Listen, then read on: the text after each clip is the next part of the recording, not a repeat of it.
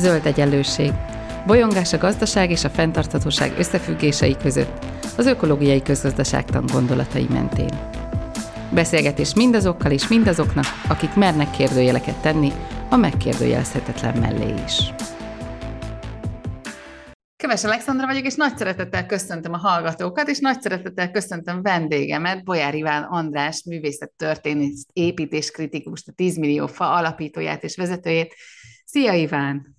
Szervusz, szia! És köszöntök én is mindenkit. A mai adásunk témája az az, hogy látjuk-e vajon a fától az erdőt, mert hogy így a háború árnyékában elég sokat beszélgetünk arról, hogy most így mi legyen a fákkal, um, és uh, abban az energiaválságban, amiben élünk. De még mielőtt rátérnénk erre a témára, én azt szeretném kérni tőled, hogy, um, hogy uh, röviden mutatkozz be a hallgatóknak, hogy, hogy ők is tudják, hogy kivel beszélgetek. Bolyár Iván András vagyok, és hát eredeti szakmám művészettörténész, építészeti szakírással, kritikával foglalkoztam az életem jelentős részében, lapokat szerkesztettem, könyveket írtam, illetve ezen kívül település márkázással is foglalkoztam, de ez szerintem itt most annyira nem érdekes. És egyébként meg pont ugyanolyan vagyok, mint valószínűleg a hallgatói többsége abban az értelemben, hogy, hogy fokozódóan kialakult bennem egyfajta érzékenység, figyelem a, a környezet iránt, illetve a, a környezeti válság iránt.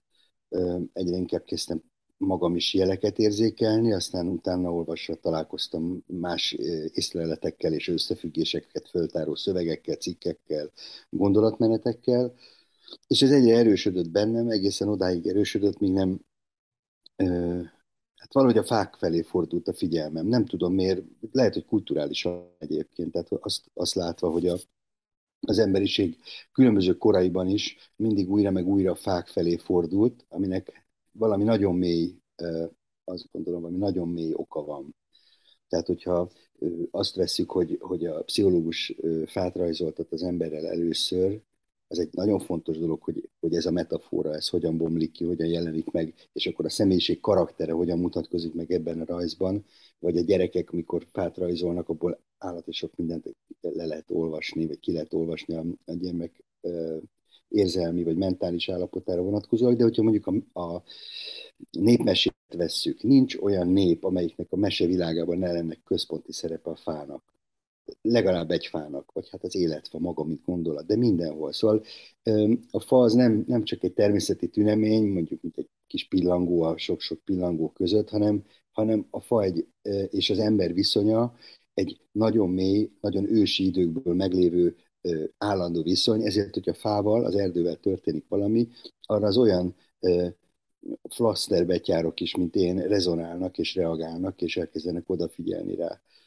ezzel most csak azt akartam mondani, hogy én nagyon városi fiúnak indultam még fiúkoromban, és nagyon érdekes, hogy ez a saját életemben is a természet felé fordulok. Számomra érdekes legalább. És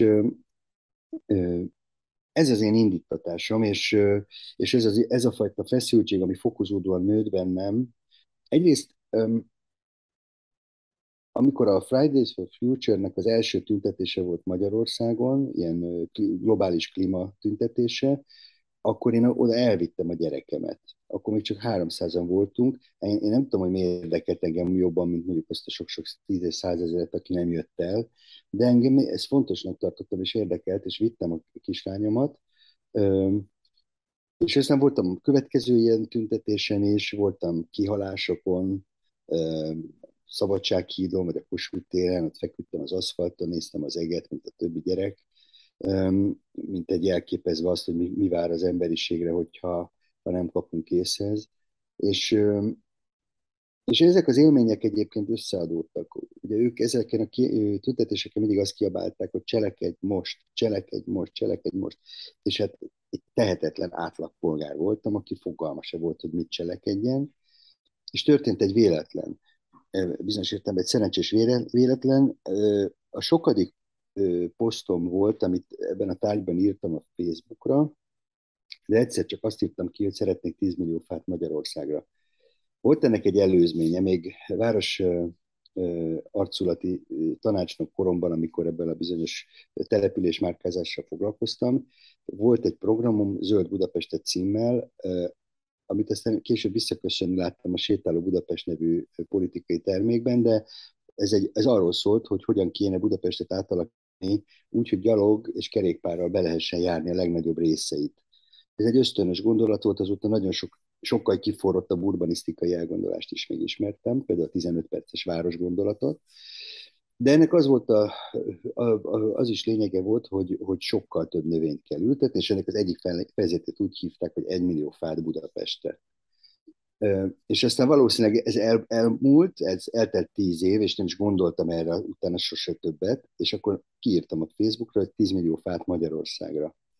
Na most erre óriási érdeklődés volt. Szóval ez, ez egy fantasztikus dolog volt. Nyaralni voltunk a kislányommal, abszolút nem voltam aktív állapotban, és ez úgy fölkapott, és elkezdett sodorni az a fajta érdeklődés, ami erre a posztra született, hogy, hogy nem lehetett nem komolyan venni, nem lehetett úgy tenni, hogy ja, hát ez csak egy poszt volt, hanem erre épült rá aztán a, a 10 millió fa országos közössége, erre indult el egy, egy társadalmi összefogás, és ez volt mondjuk július 6-án 2019-ben, és július 9-én létrehoztuk a Facebook oldal, csoportunkat, Facebook oldalunkat, és hát azóta most már 45 ezer követővel, 160 kisebb-nagyobb közösséggel az országban, sok száz és ezer aktív ültető civillel együtt dolgozunk, és próbálunk minél több fát, lehetőség szerint mi hamarabb 10 millió fát elültetni Magyarországon. Örülök, hogy ez ilyen személyes hangvételűre sikerült, és, és, és behoztad a, a, a te gyerekedet is a, a, a történetbe, mert én is azt terveztem, hogy behozom a, az enyémet, Um, és nem csak azért, mert hogy, hogy ez a, az új évadunknak az első adása, és azt gondoltam, hogy kell valami cuki, és azt szokták mondani, hogy amiben kutya vagy gyerek van, az, az, az cuki. Um, hanem arra gondoltam, hogy, hogy, hogy szerintem, ahogy mondtad, mivel nagyon sok érzelmi, ilyen mély érzelmi kötődésünk van ehhez a témához, Um, én azt gondolom, hogy ez, ez, ez most egy ilyen érzelmileg is nehéz, uh, uh, nehéz korszak ebben a, um, ebben a dologban. És uh, képzeld el, hogy még májusban a, a kislányom uh, kiült a teraszunkra, és, uh, és a, a régi telefonomat azt egy ilyen um, hát leginkább hang és videó naplózásra használja, tehát ilyen diktafonként használja, és, és arra szokta felmondani így a gondolatait, és kívült a teraszra, ugye tavasz volt, rengeteg madárcsicsergés, és, és aztán egyszer csak így bejött hozzám, én tettem, vettem a házba, egyszer csak bejött hozzám, és azt mondta, hogy anya, felvettem egy zöld egyenlőség podcastet. Uh, és akkor meghallgattam, és majd benne egy, egy csomó madárcsicsergés, meg mindenféle, és mondta, hogy hát én, én azt szeretném, hogyha ez adásba menne. Úgyhogy mivel egy kicsit a, az ő podcastja a mai témánkba vág, Um, és hát persze nem mellékesen meg is ígértem neki, hogy, uh, hogy, hogy ez valóban adásba fog menni. Szeretném, ha most te és a, a hallgatók is meghallgatnák azt, hogy hogyan gondolkozik egy, egy óvodás gyerek a, a témáról. Sziasztok, Agárton vagyunk, ezek a madarak. Halljátok, ahogy cseregnek. Természet nagyon segít nekünk mindenbe, a termelésbe, az evésbe, a fákon terem ugye a gyümölcs, a kenyérhez kell a búza, rengeteg segítség nyújt nekünk a természet. Soha nem vágjuk ki a fákat. Soha ne gőzöljünk ennyi nagyon rossz, mérgező füstöt. Mert az az állatoknak is, a természetnek is nagyon ront. Sajnos. Ha elmegy a természet, akkor nélkül nem fogunk elni. Bokrok nélkül nem kapunk már termést nyáron. Nagyon fontos nekünk a természet, így hát fogadjuk el természet segítségét. Nem lenne bokrok nélkül ribizlink, szedrünk, áfonyánk.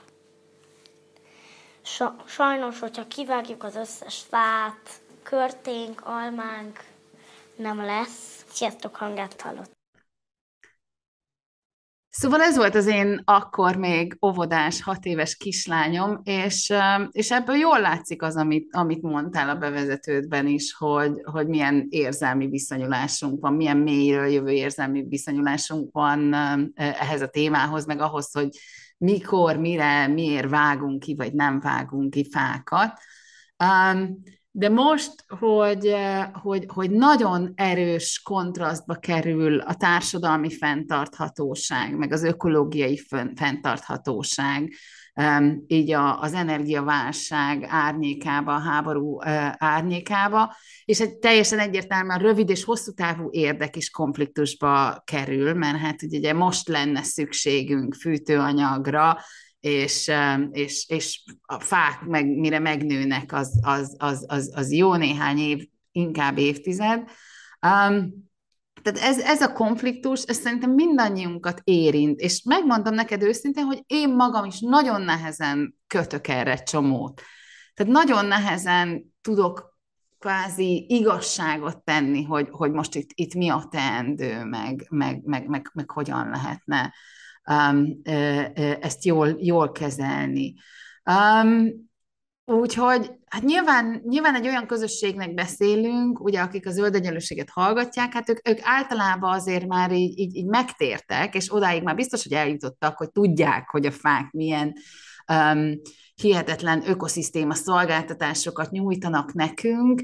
Um, ugyanakkor hát elvileg fát használunk állandóan papírra, erre, arra, sőt, egy csomó mindenre azt mondjuk, hogy akkor fenntartható, ha, ha, ha papírból vagy, vagy fából van.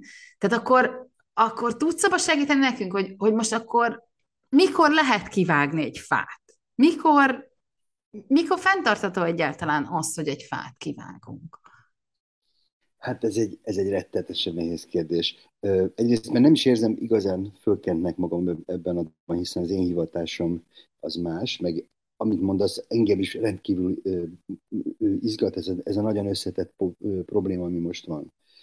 Egy picit, hogyha szabad, visszamegyek. Egyrészt azt gondolom, hogy ma Magyarországon nem pusztán arról van szó, hogy, hogy használati céllal akarunk fát kivágni, hanem azért az egésznek a gyökere mégiscsak egy államtitkári levél volt, ami a, világpia, a, a, nemzetközi piacon a faárak elszállásával kapcsolatosan, tehát az, hogy hihetetlen drága lett a fa, ezzel kapcsolatosan tett egy javaslatot a miniszterének, amiben a, arról szólt, hogy, hogy most annyira drága a fa, hogy most nagyon érdemes esetleg feloldani bizonyos korlátozásokat és, és fákat eladni. Tehát a félelmünk nem az, hogy a tűzifa mennyisége fog növekedni, hanem az, hogy a tűzifa kitermelés örvén gyakorlatilag 120 éves fákat fognak kivagdosni, mert az az, ami nagyon jól eladható, akár a bútoripar számára, vagy akár egyéb felhasználási céllal építkezéseknél mondjuk. Tehát, hogy, hogy ez az igazi félelem. Azt, hogy mennyi tűzifát szabad kivágni ma Magyarországon, erre tulajdonképpen azért nekünk megvan a válaszunk. Amennyi eddig volt, és hogyha az 25%-kal még növekszik, az bőven benne van a rendszerben, tehát hogy azt valamelyes növekedés lehet. Tegyük hozzá, hogy az elmúlt években elég erőteljesen visszacsökkent a, a, tűzif, a tűzifa felhasználás Magyarországon. Következésképpen egy most vár, mostani növekedés az nem jelenten egy extra vágásterhet az erdőkre. Szóval, hogyha arról kell beszélnünk, hogy mire szabad, mire nem, van például egy dolog, amiben én erősen gondolkozom, hogyha az egész komplex rendszert nézzük, és itt, itt fontos az, hogy az építészet felől érkezem kicsit. Az az, hogy ha azt veszük, hogy mi terheli meg a, a, az egész globális környezetet, azon, azon belül az egyik legsúlyosabb ágazat az az épipar, a vasbetonépítészet, a cement kitermelés és egyebek. Nem véletlen, hogy ezek a szervezetek, cégek általában legaktívabbak a, a greenwashing területén is hatalmas érdekek vannak az építőipar körül, hát azért azt látjuk Magyarországon is, hogy nem véletlen van forszírozva az a rengeteg stadionépítés. Most azon kívül, hogy nem fociznak benne, nem az az értelmük, hanem az, hogy, hogy munkát adnak, amíg építik, addig valamilyen módon pörgetik a gazdaságot, tehát ez erre jó. Bizonyára lehet, na mindegy, most ez egy zárójel. arra például gondoltam, hogy hogy lehetne egy olyan rendszert kitalálni, hogy az egész építőipart, ha az emberiségnek szüksége lesz további épületekre, hogyan lehet 50-80-100 éves perspektívában jó előre megtervezetten végig gondolni, hogy áttenni faépítészetre. Ezt nem én találtam ki, hanem ez már gyakorlatilag zajlik Svédországban, skandináv államokban, az ezzel kapcsolatos kutatások, Ausztriában is ahol nagy erdők vannak, és nagyon felelős erdőgazdálkodás zajlik. Ezt már elkezdték csinálni, és hát tényleg látszik az, hogy nagyon tartós, akár évszázadokig, vagy évezredekig álló épületeket is lehet fából építeni, úgy, hogy, hogy hát jó előre végig van gondolva. És most ez alatt nem az amerikai családi házépítészetre gondolok, amelyek ilyen panel szendvicseket hoznak létre épület vagy faforgácsból, jó szigeteléssel adott esetben, hanem mondjuk inkább a japán építészetnek a, a megközelítésére gondolok, ahol úgy van 2000 éves csodálatos fa szerkezet, hogy az mindig megújul, tehát igazán a természeti logikával együtt él, létezik. Amikor előrekszik egy fa, benne kihúzzák, betolnak egy újat, egy másikot ki kell húzni, kihúzzák, betolnak egy újat, és ezért noha már egyetlen egy eleme sem ugyanaz az épületnek, mint ami 2000 évvel ezelőtt volt, mert mondjuk 200 évenként egy-egy fát ki kell váltani belőle, de összességében a szerkezet változatlanul ugyanaz. Ezt a logikát, és ezt gondolom, hogy ez, ez, ez szerves logika, ez egy olyan gondolkodás, ami valahogy a természet logikájával talál, ezt kéne behozni, és en, ennek érdekében van értelme telepíteni fákat, erdőket telepíteni, és majd kivágni. Épp most mondtad, hogy hogy, hogy bútorkészítésre, meg, meg ilyesmire a 120 éves fák a legjobbak. Igen. De 120 éves fát nem fogunk most telepíteni, arra várni kell 120 éve. Igen. Igen. Tehát, hogy, hogy, hogy e, ezzel, ezzel mit kezdünk? Tehát azok a fák, amik ma, ma, ma cserjék, azok, azok évtizedek múlva lesznek fák. Tehát, hogy, hogy én, én nem értem, hogy a, a papír, mint fenntartható, meg, meg a, a faépítészet, mint fenntartható, hogy ez, ez, ez milyen időtávon fenntartható akkor? Vagy ez egyáltalán ho, hogyan, ho, hogyan történik? Hát én ezt mondom, egyfajta komplexitásban gondolom. Tehát, hogyha az egész környezetterhelés és a CO2 kibocsátás rendszerét nézzük, és azon belül a mai építőiparnak a, a negatív hatásait, hogyha tervezett módon ezekből a negatív hatásokból fokozatosan visszaveszünk, mellette tervezett módon ültetünk, akkor, akkor 100-120 év múlva már, már azokat a fákat föl lehet használni. Ugye egy fának a, a nagy széndiokszid megkötő képessége az a növekedési, az intenzív növekedési időszakban van, mondjuk az első 30 évében. Utána már tárolja a szenet, és egyébként a fa jelentős mértékben meg is őrzi a szenet, tehát nem engedi vissza, nem, nem olyan, mint a vasbeton. Az, az a szén, amit magába vett, azt, azt valamennyit visszabocsájt, most ne kérdez tőlem százalékokat, de, de jelentős számban meg is ö, tartja, tehát még mindig jobb, mint az. Most ebben teljesen igazad van, hogy valószínűleg ezt a beszélgetést nekünk nem most kellene lefolytatnunk. Körülbelül ott kéne lefolytatnunk, ahol a Bauhaus indult 1919-ben. Uh-huh. Ha akkor ö, nem a vasbeton üvegépítészeti esztétika és funkcionalitás felé megy el a gondolkodás, mint hogy egyébként abba az irányba ment, és akkor ez volt a legmodernebb és társadalomjobbítóbb, akkor ma egy egészségesebb világban élünk. Csak akkor ugye nagyon-nagyon sok ember élt méltatlan lakhatási körülmények között, és ennek a nagyon sok embernek kellett egészséges lakókörnyezeteket olcsón előállítani, és erre kellett egy gondolat, vagy több, több vezérgondolat, ezért jött létre a, a, a 20. század elején a modern építészet. Most viszont egészen más problémánk van. Azért ezen, ezen bizonyos értelemben lehet, hogy, hogy vitatkoznék, mert, mert abba gondolj bele, hogy, hogy amikor, amikor elkezdték a, az erdőírtásokat, akkor is valamire felhasználták, mondjuk nem tudom, hajóépítésre, egy, egy, egy, mondjuk, hogyha a, a brit, britekre gondolunk, vagy, vagy amikor amikor most kiválják az esőerdőket, hogy ott szója vagy, vagy pálmaültetvények legyenek a, a, a helyükön, uh, ott se feltétlenül gondolkoznak abba, hogy újra telepítik.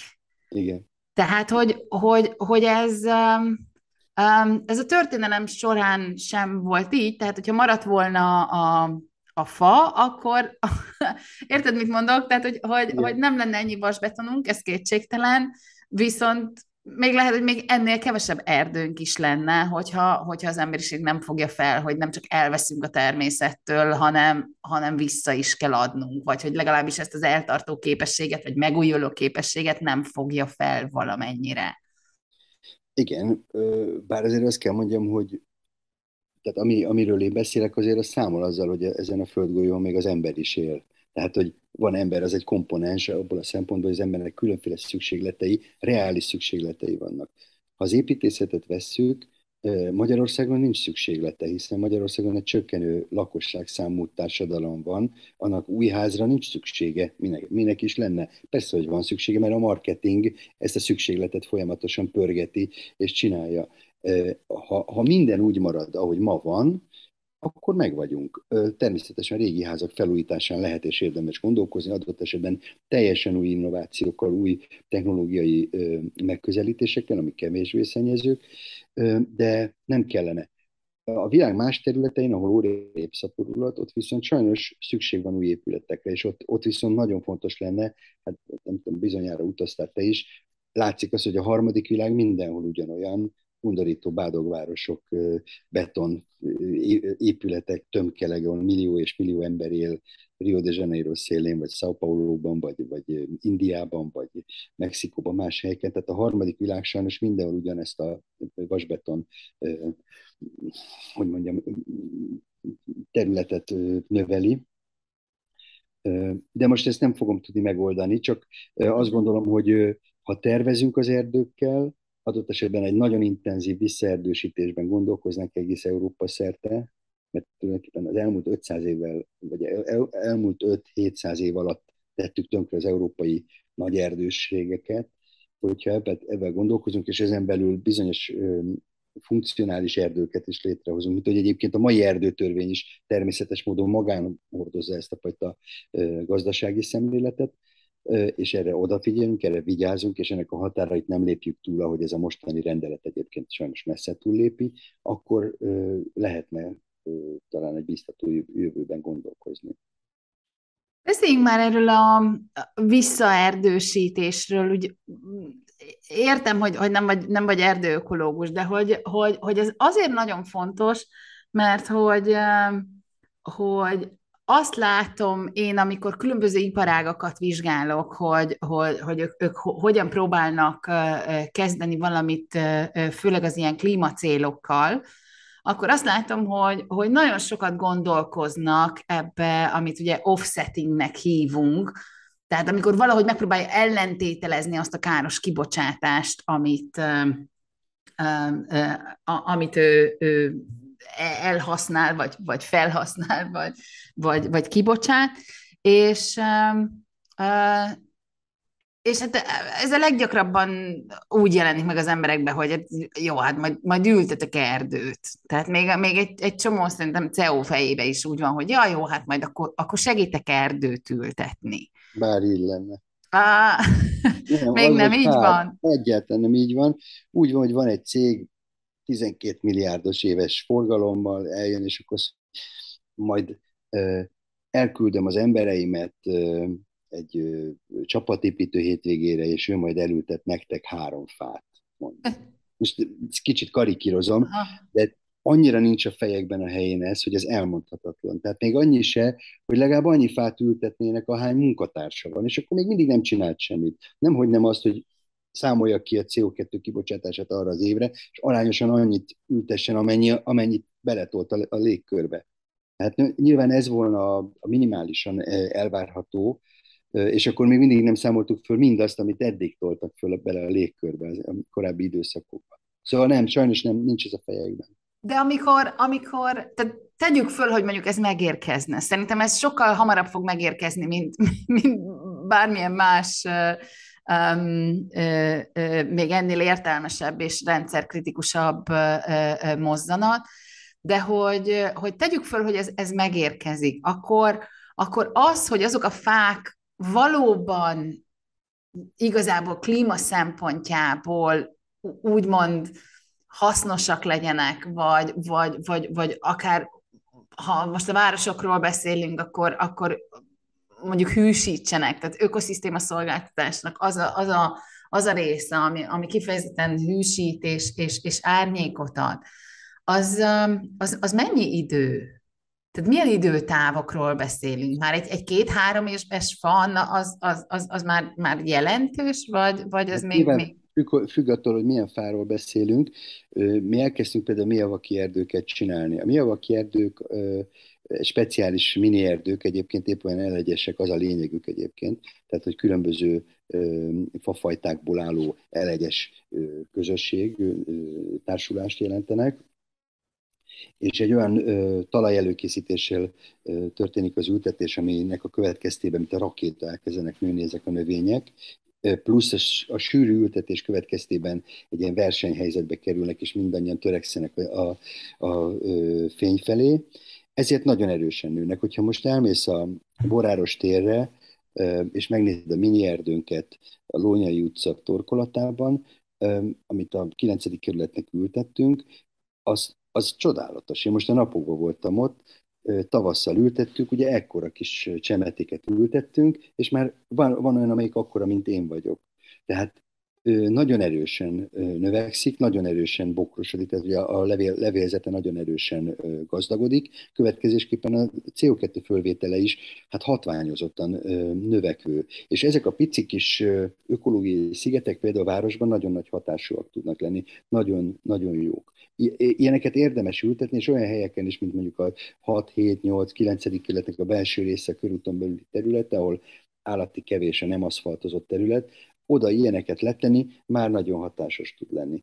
Ugyanígy például azt gondolom, hogy a, a repkény egy rendkívül fontos valami lenne a budapesti házaknak, de nem csak Budapesten, hanem más nagyvárosaink házainak a többsége 19. században épült. Ezek egyáltalán nem a klímavészhelyzettel jellemző hőségre lettek tervezve, tehát a falvastagságok is olyanok. Ott aranyat ér, hogyha repkény van a falon, mert a, a levélzet mögötti átszellőzés következtében 4-5 fokkal kevesebb a falnak a, a hőmérséklete, sőt, nem, nem 4-5 fokkal, hanem 35 fokkal kevesebb, mint hogyha tele, telesüti a nap. Tehát az nagyon nem mindegy. És szerintem nagyon jól is néz ki, meg gyönyörű. Van egy-két tűzfal például a hetedik kerületben, ahol én is lakom, ahol, ami gyönyörű ezzel a repkényel, és ez nem egy nagy dolog. Igazából vadszülőt vagy más repkényeket futtatni nem egy akkora nagy dolog. Szóval Én ilyen... valamelyik nap láttam egy olyan megoldást is, hogy, um, hogy, hogy városba ilyen trombita folyondárt futtattak föl um, néhány ilyen, hát ilyen kandeláberszerű igen, dologra, igen. és hogy, hogy az is aztán a végén már úgy tudott kinézni, mintha fa lenne, mondjuk így ott van, ugye nem fáról beszélünk, de um, de azért hát valami... Hát ezek is ilyen apró kis dolgok, és hát főleg akkor, hogyha mondjuk azt veszük, hogy ezeken az utcákon végig kell egy idős ember, vagy egy kisgyerekkel egy, egy család, egy 300 méteres szakaszon, akkor, amikor mondjuk 38 fok van árnyékban, akkor ott iszonyatosan sokat érez, hogyha legalább időnként valami árnyasabb helyen meg tud állni valaki. És szerintem ezt most idén nyáron, ha, eddig nem is, most biztos, hogy nagyon sokan a saját bőrükön érezték a, az árnyéknak a, a nagyon nagy értékét. És Szóval kertészeti értelemben még borzasztó sokat lehetne tenni.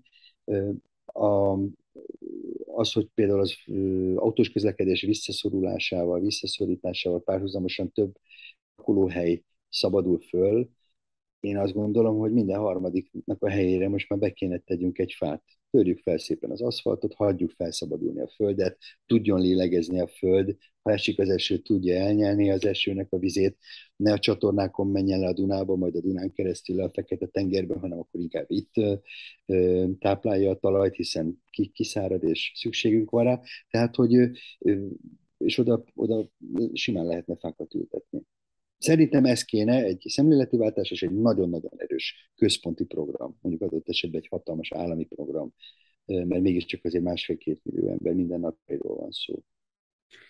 A városokon túl hova lehetne még ültetni? Tehát, hogy, hogy a, a visszaerdősítésben benne van az is, hogy, hogy nem tudom, jelenlegi szántóföldeket erdősítünk vissza, vagy ti hogy gondolkoztok így a 10 millió fába? Hát úgy gondolkozunk, hogy számunkra az, az erdősítés a központi szándék. Tehát érdemi hatást, pozitív hatást az erdősítéssel fogunk tudni elérni. Természetesen az emberek, akik mint közösség a 10 millió fába bevonódnak, lokálpatrióta szemlélettel jönnek, nem a globális problémát látják, hanem azt, hogy nekik a kerületükben, az utcájukban van gond. Tehát az, az ő motivációjukat is leginkább az ilyen helyi programokba tudjuk terelni, ritkább, nehezebb azt mondani nekik, hogy akkor kerekedjünk föl, és menjünk el, nem tudom én, 70 kilométert egy, egy zöld mezőre, és ott kezdjünk el erdőt telepíteni. Ez mindig nehezebb, problémásabb. Ugyanígy a cégekkel, cégek is azt szeretik, hogyha ültetnek három fát, akkor rögtön legyen oda kiírva, hogy ők azok, vagy legalábbis tudják lefotózni, vagy valami. Azt, hogyha valahol is, tehát a mögött ültetünk egy erdőt, az kevésbé mutatós, pedig hát végülis ez a cél, tehát ez a program, hogy, hogy túléljük ezt a, ezt a válságot. Ez talán fog változni fejben ez a, ez a dolog, legalábbis erősen bízom ebben. Ilyenkor, ami a visszaerdősítéseket illeti, természetesen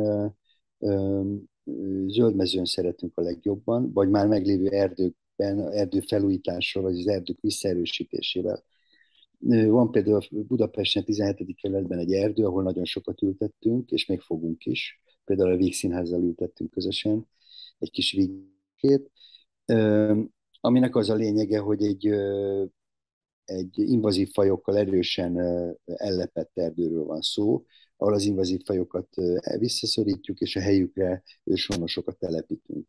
Ez, ez már egy picit túl is mutat a puszta erdősítés gondolatán, mert itt már bejönnek azok a fajta erdőkológiai szempontok, amelyek nem csak a, a szindioxid megkötésben, hanem az ökológiai, az ökoszisztéma rendszerszerű visszaállításának a, a szempontjából is ö, ö, fontosak.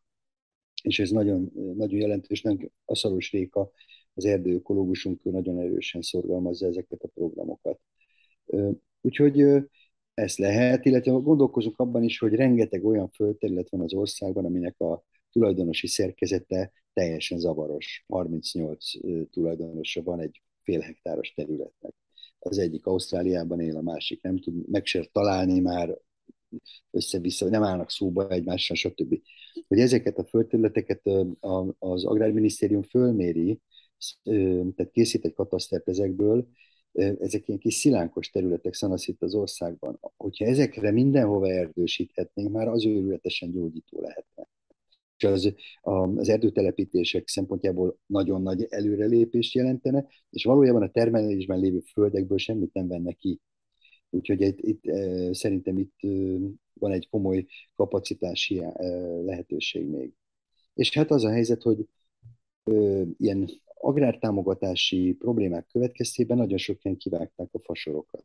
Ma már egyértelműen tudjuk, hogy az a fajta monolit, nagy táblás mezőgazdaság ökológiai értelemben is milyen pusztító, hogy ezt nem lehet vinni tovább, tehát vissza kell hozni a fasorokat, sőt, olyan, olyan innovációk is vannak ma már, ahol ezeten erdősávok közötti szűkebb területeken zajló agrártermelés folyik.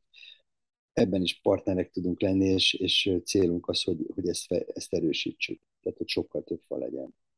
Egyszerűen ezek, igen, mert hogy ezeken kicsit, a helyeken... Kicsit térjünk már vissza ehhez a ehhez a mostani jogszabályhoz. Igen.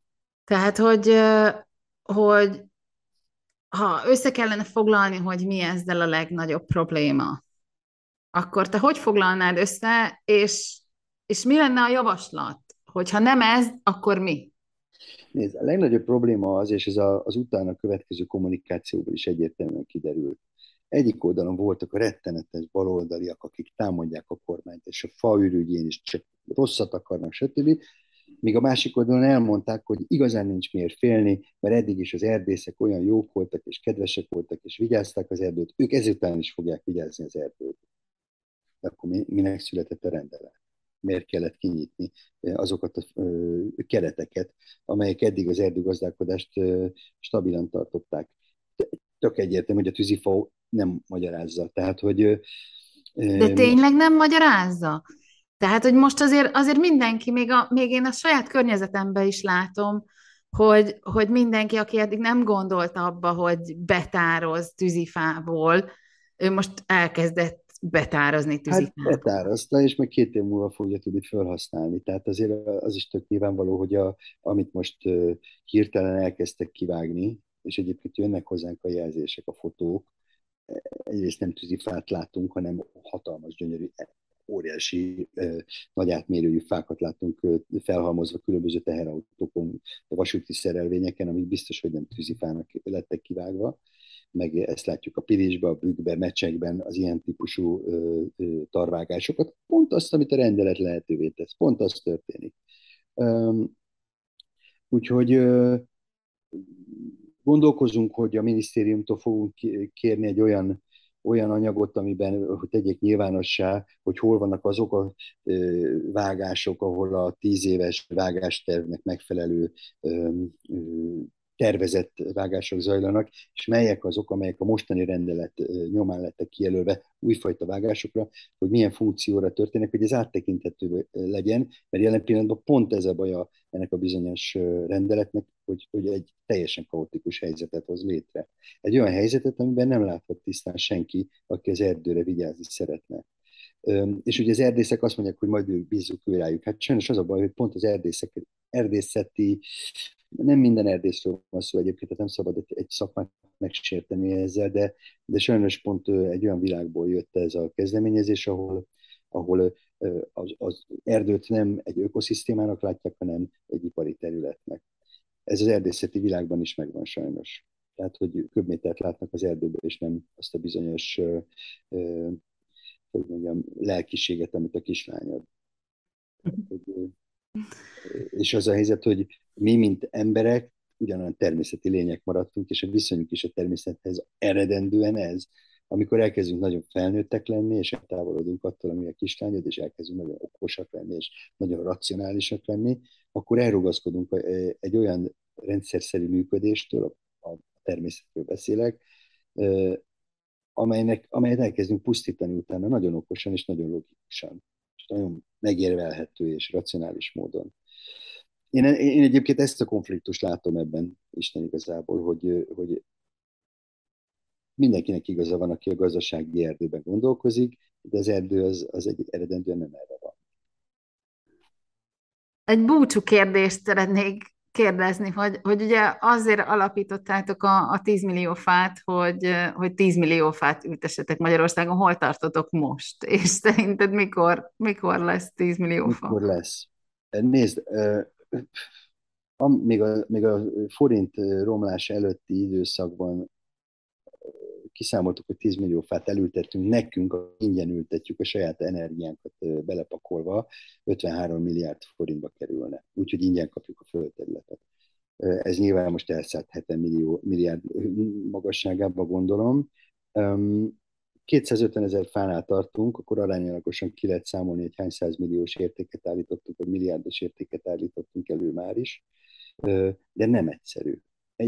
Elképesztően nagyon szabályozott, jogilag nagyon szabályozott társadalomban vagyunk, ami egyszerre jó biztonságot adó, egyszerre pedig nagyon bürokratizált és nehezíti a, a munkát.